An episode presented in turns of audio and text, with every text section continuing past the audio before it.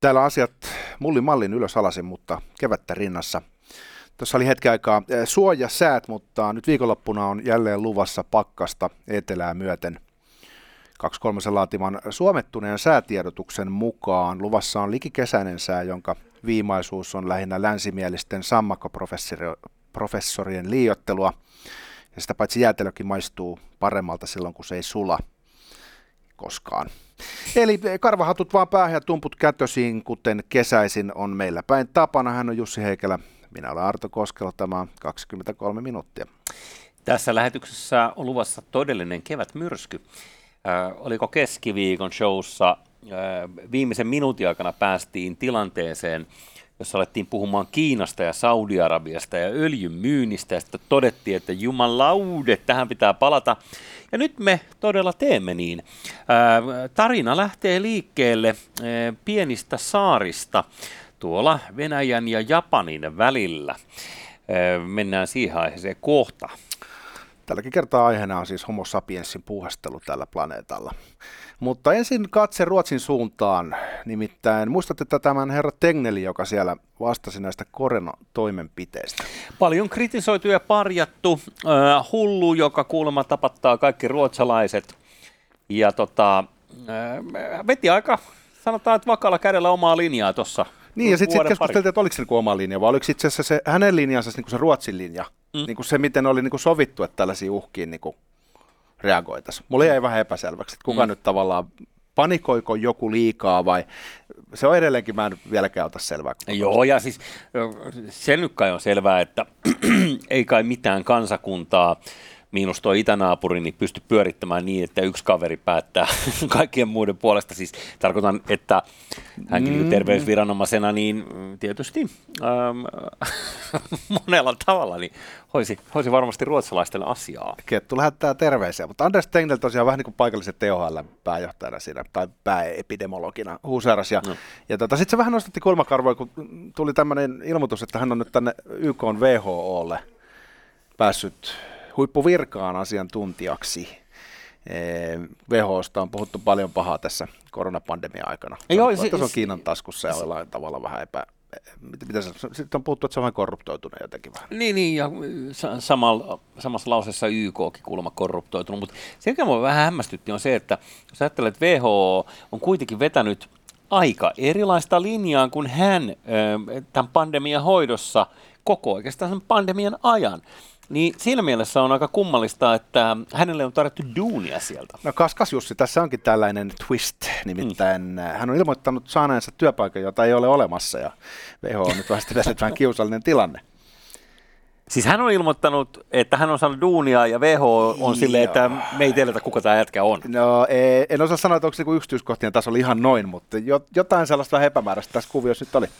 Aha. Ja tota, mulla nyt on vielä yksityiskohtia tässä kohtaa, kun tätä nauhoitellaan, että, että tota, pitäisi hommat tunnarit noihin ruotsalaisiin sanomalehtiin, jotta saisi koko artikkeli luettavaksi. Mutta aika yllättävää. Et ilmeisesti tässä on jonkin sortin, äh, en mä tiedä, jotain epämääräistä tässäkin taas. Siis hän ei ole menossa töihin sinne? Ehkä hän on, mutta sitä työpaikkaa ei ole olemassa, sitä ryhmää ei ole olemassa, mi- mihin hän piti mennä niin kuin johtamaan sitä. Vai ehkä se rakennetaan? No niin, mutta kun niin. tämä on ollut vähän kiusallista niin WHO kannalta, he on vähän niin kuin todennut, että nyt puhutaan asioista, joista ei kyllä ole tehty mitään sopimuksia vielä. Että, että kuka, kuka nyt sitten on laulanut etuajassa, tai onko tässä kyse jostain sellaisesta kuviosta, että Ruotsin viranomaiset ikään kuin äh, lahjoitusvaroin rakentavat herralle jonkun jäähdyttelypaikan WHO. Mutta mistä tässä on kyse? Yleisesti ottaen näissä on aina joku korruption viiva mukana silloin, kun tulee näin suuria koko luokan väärinkäsityksiä, mutta eiköhän tämä selvi meille, kun annetaan ajan kulua. Okei, mielenkiintoista.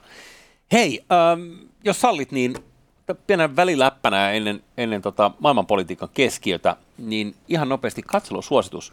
Vielä hetken aikaa on Yle Areenassa, äh, jos kiinnostaa nähdä niin rock-tähtiä äh, uransa huipulla, ja miksei sitten vähän niin kuin Dykissäkin, niin Michael Hutchinsista on, Inexessin laulajasta on, on äh, aivan helvetin hieno äh, tota, dokkari Yle tällä hetkellä. Mä en muista koko bändi edes. Ineksessä. No niin, okei, okay. no ei se mitään. niin, se, siis, se, se, ilmeisesti elossa sitten vielä. Ei, ei hän, hän on ikävä kyllä lähtenyt aisti. No sekin vielä. Tämä, tämä kaveri. Mutta siis se, se kuvaa vaan niin loiston päiviä. Mä sanon, että ensimmäinen minuutti, kun sitä katsoo, ja jumalauta, kun tiedätkö, on, on, on niin kuin sellaisia, jotka esittää rock-tähtiä.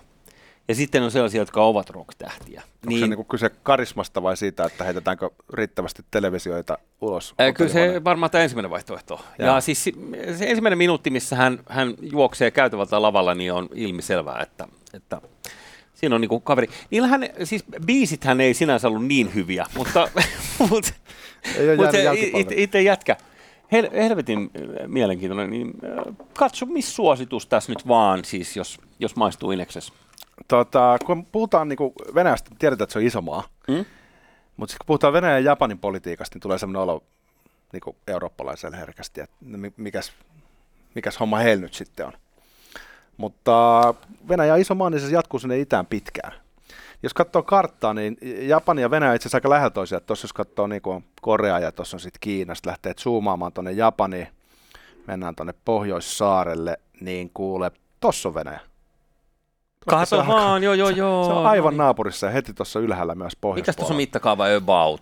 Ei siinä ole kuule montaa kilometriä välissä. Puhutaan jostain niin kuin alle ehkä kymmenestä kilometristä. No niin, no niin, no niin. Siitä niin, on varmaan Japania... joku uinut yli jo ja päässyt Kinesiin ennen. Aivan täysin, ja... varmasti. Joo. E, Japani ja Venäjä ovat siis e, naapureita, voidaan se nyt virallisesti Googlen avulla todeta.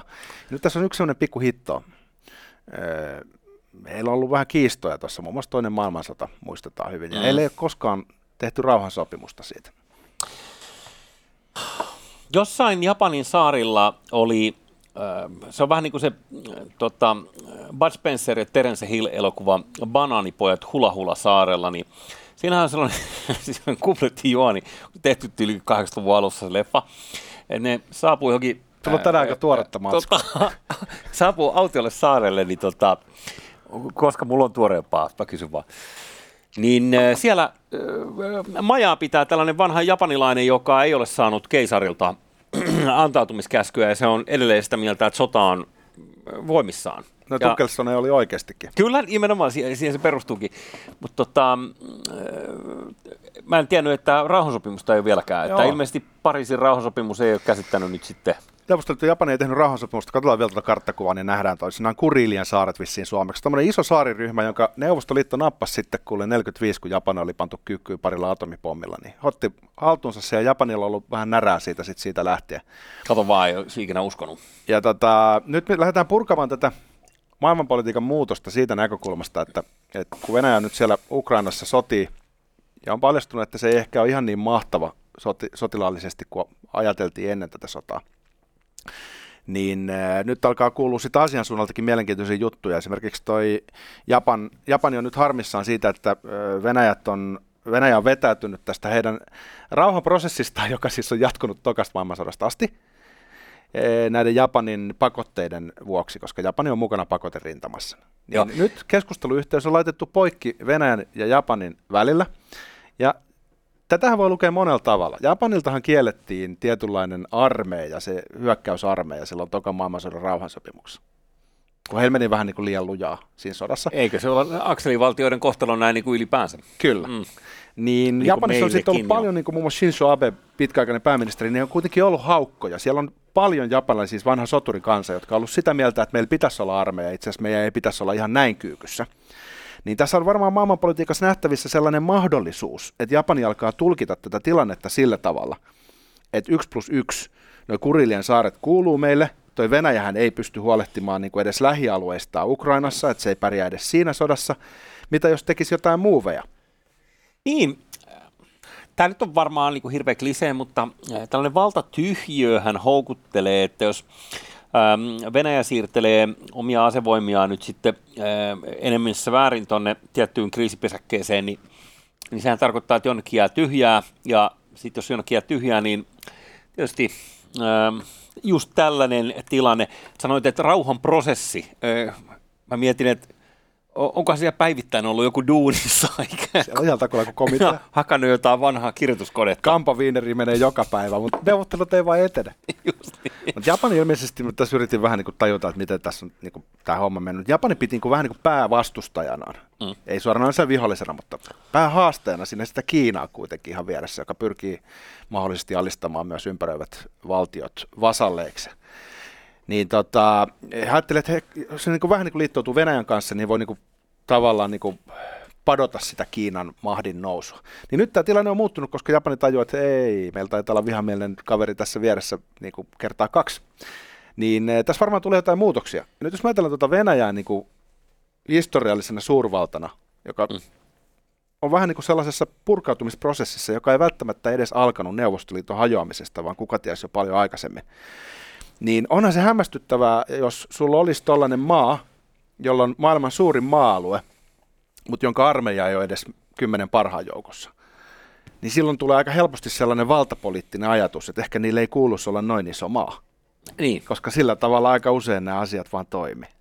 Joo, ja eh, en, en syytä japanilaisia, jos eh, muutenkin sehän on eh, nationalismi on ollut nousussa ja se on ollut aina kai aika, Japanissahan ei hirveästi ole niin maahanmuuttajia mistään muualta. Siellä on tota paikalliset natsit, uskottaa älä, ja ne vihaa korealaisvähemmistöä, joka Eh, on sulautunut Japanin eh, väestöön niin selvästi, että kaikki ei niinku edes niinku etnistä taustaa niinku pysty tunnistamaan, että he puhuvat täydellisesti Japania ja näin poispäin. Mutta sitä vähemmistöä kuuluu vihata, koska rasismi on vain sisäänrakennettuna meihin ihmisiin. Oli. Mutta ne on sotilaallisesti hommannut kaikki sellaisia aluksia, jotka toisen maailmansodan rauhansopimus sallii heille, jotka on hyvin nopeasti muunnettavissa käyttötarkoituksesta toiseen.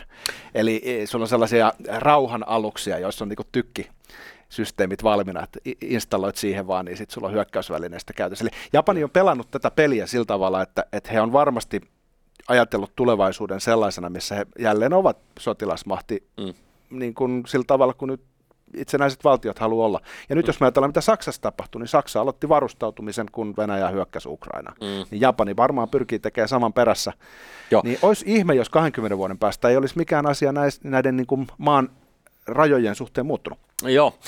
Tässähän palapeli pelataan niin kuin isolta osin uusiksi, ja toi on niin kuin pieni yksityiskohta toi Japani. Se mitä sanoit muuten tuossa, että naamioidaan joku vene jonkunlaiseksi. Meillähän on niinku, esimerkiksi meillähän rauhansopimus estää sukellusveneet. Meillä ei saa olla sukellusveneitä, koska olemmehan niinku sotasyyllisiä, eikö niin, 80 vuoden takaa.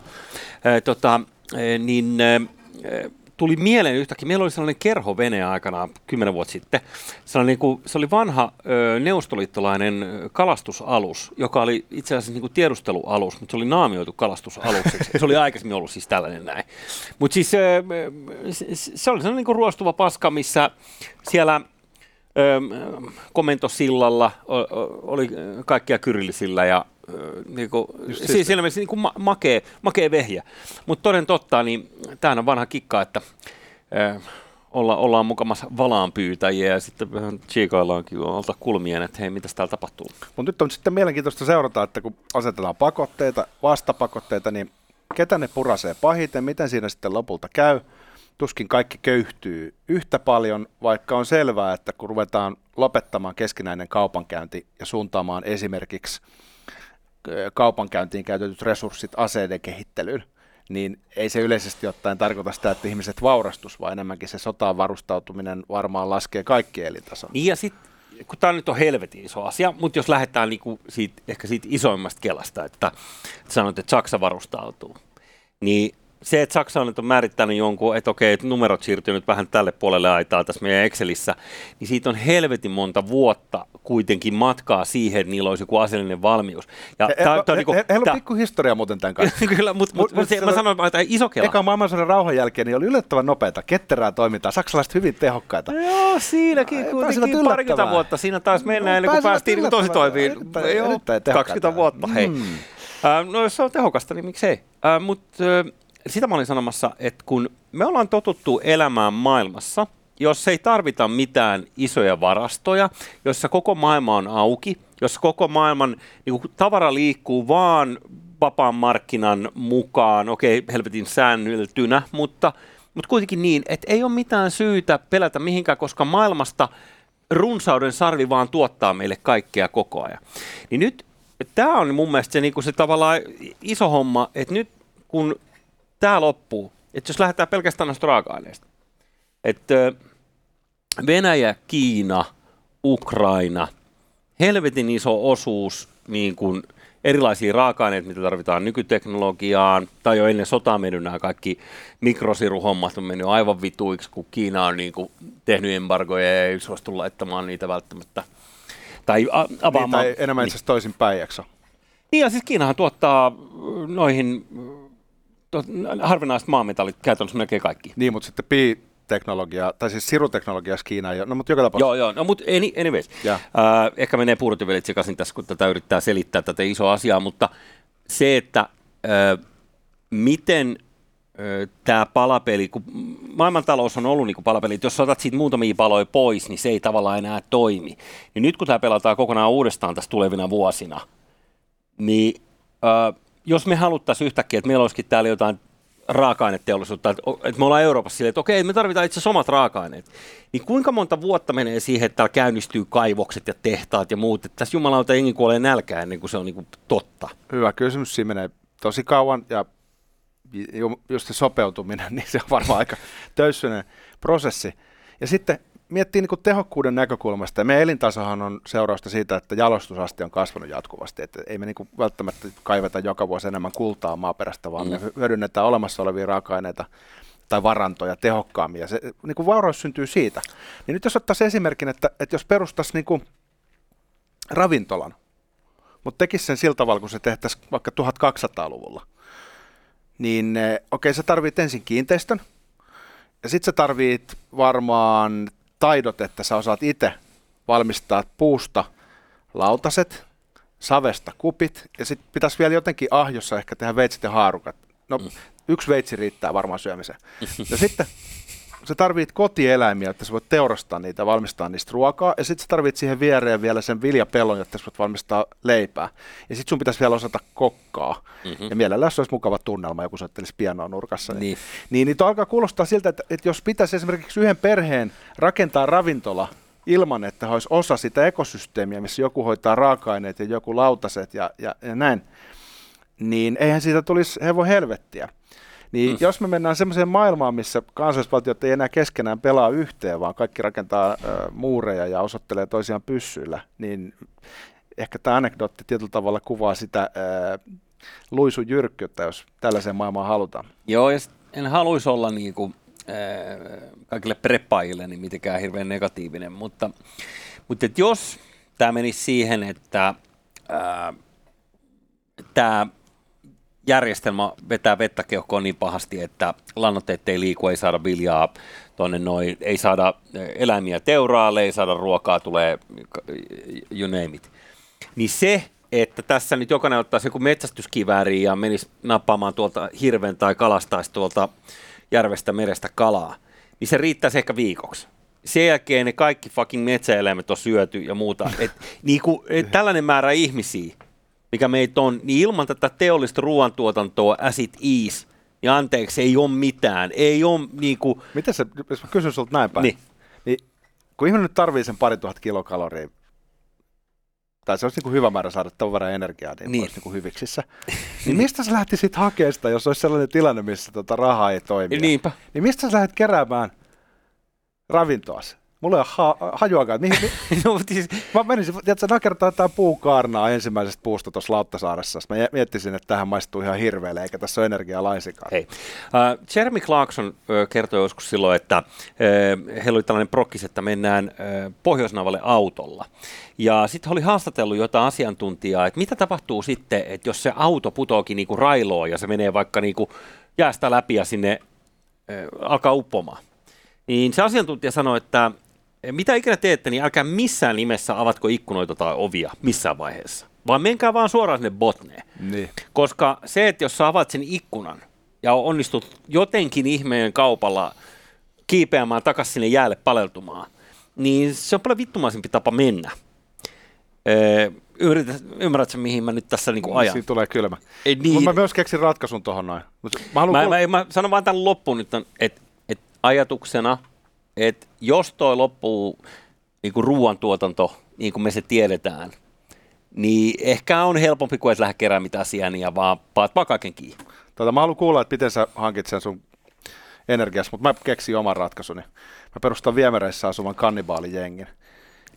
Mä rupean ihmissyöjäksi. Niin kuin toisena vuorokautena se tapahtuu. Eka, eka okay. vuorokauden mä vielä, tiedätkö, ajan partan ja käyttänyt niin kuin ihminen, mutta pari vuorokautta niin kuljen neljän jalalla ja johdan kannibaalijoukkoon. Okei, mielenkiintoista. Että sä oot johtajaksi. Ilmoittaudut ilmeisesti samalla no johtajaksi. No sanotaan näin, että joku tulee syödyksi, sen on minä. No okei, jos se on, jos se on siitä kiinni, niin, niin miksei noinkin sitten. Eli siinä kohtaa, kun nakerrat sitä kaarnaa siellä mm. laidun eläimenä, niin Joo. Moikkala, moikkala. Moikkala, moikkala. Mutta tota, vielä tähän niinku iso teema, että uh, tämä tuskin menee nyt silleen, että se kerralla niinku kaikki menee vituksi, mutta mut ehkä se on sellainen niinku kuristajakärme, joka pikkuhiljaa väkinäisesti tiukentaa otettaan ihmiskunnasta. Mutta näyttäisi vähän siltä, että aika huolestuttavia merkkejä, että mikäli palapeli pelataan uusiksi, niin miten mm. uh, siis mihin voidaan luottaa sen jälkeen? Niin Suomi on, on vaikka hallitus sanoo, että Suomi on niin rikas maa, että on varaa jakaa vaikka mihin rahan, niin kuitenkin keskimääräisesti vauraampi olla, niin se on tietenkin hyvä puoli. Sitten vaikka meillä on aika kylmä talvi, niin äh, meillä on loppujen lopuksi vähän populaa suhteessa pinta-alaan, se on hyvä puoli. Eli tavallaan me ei olla niin kansainvälisesti mitenkään huonommassa asemassa, niin kuin, mitä tulee kriisiherkkyyteen mm. tällaisissa asetelmissa. Mutta se, mitä tässä voisi ehkä nähdä tapahtuvan, olisi se, että syntyy sellaiset blokit, niin kuin autoritäärinen blokki, tämä mistä puhuttiin aikaisemminkin. Joo. Niin jos nämä blokit rupeaa olemaan vähän sillä tavalla, että ne ei halua niin toistensakaan asioida, niin kahden blokin muodostuminen omavaraiseksi tässä globaalissa taloudessa, niin se voi viedä tosi kauan aikaa, no kymmeniä siis... vuosia. Eli ehkä tässä pitää varautua siihen ajatteluun, että jos se nyt menee siihen suuntaan, että Kiina esimerkiksi nyt haluaa niin kuin poliittisesti lähteä kontraamaan Yhdysvaltojen hegemoniaa ja Yhdysvallat siihen vastaa, niin tässä voi olla tämmöisiä niin kuin Pleikka Vitos-ongelmia, vuosikymmeniä. Jaa, ai Pleikka Vitosongelma. No se jälleen kurkistaa Hei, ikävällä tavalla. Sä puhut nyt kannibaalijengin johtajan kanssa. Mm. Tässä on kyse Pleikka Vitosista ja mm. Gran Turismo 7. No niin, kannibaalikoskelo. Öö, tota, öö, sulle laitetaan seuraava jakso, mutta kuono koppa niin hän, ei ole Lekterille. hän ei ole ollenkaan vakuuttunut. en mä, no, sä maistut varmasti pahalle, sen takia en Mulla on hyvä, hyvä Öö, tarjoilija, saisinko grillattua koskeloa? Äh, niin, äh, Maksaa niinku puolet tosta. Joo. Sitä on työstetty, si- tiedät sä, portviinillä ja hanhenmaksalla. Siitä sä oot pitänyt kyllä huolta. Hienosti. Äh, Mutta kaiken kaikkiaan siis toi blokkiajattelu, niin jos Kiinalla on kaikki maailman tehtaat, ää, ää, sitten siinä kolkassa maailmaa, niin kuin tuossa vähän todettiinkin, niin raaka-aineitakin on piisa aika kivasti. Saudi-Arabia näyttää olevan myöntyväinen myymään kiinalaisille öljyä ja omassa valuutassa ja muuta. Niin meidän blogissa, jos nyt ajatellaan, että tähän, tämä vanha länsi, Eurooppa ja Amerikka, niin meillähän ei ole tehtaita eikä oikein raaka-aineitakaan, niin mitäs, me, meillähän, on, meillähän on lainaa. Ei, me tarvitaan siirtomaita, jos se. Aivan noin. Ensimmäisenä me katsotaan Kannibaali jengi johtajan mentaliteetillä. Mihin suuntaan käännetään katse? Otetaanko me Grönlantia kaksi? Ei kun se kuuluu jo taas. Grönlannissa olisi hyvä viljellä. Se on vielä parempi viljelymaa kuin Suomi. Tuossa ei muuta ole mitään järkeä tuossa mun suunnitelmassa. Ei olekaan, ei olekaan. Mutta ähm, se on hyvä, koska kuningas on kuollut. Kauan eläköön kuningas.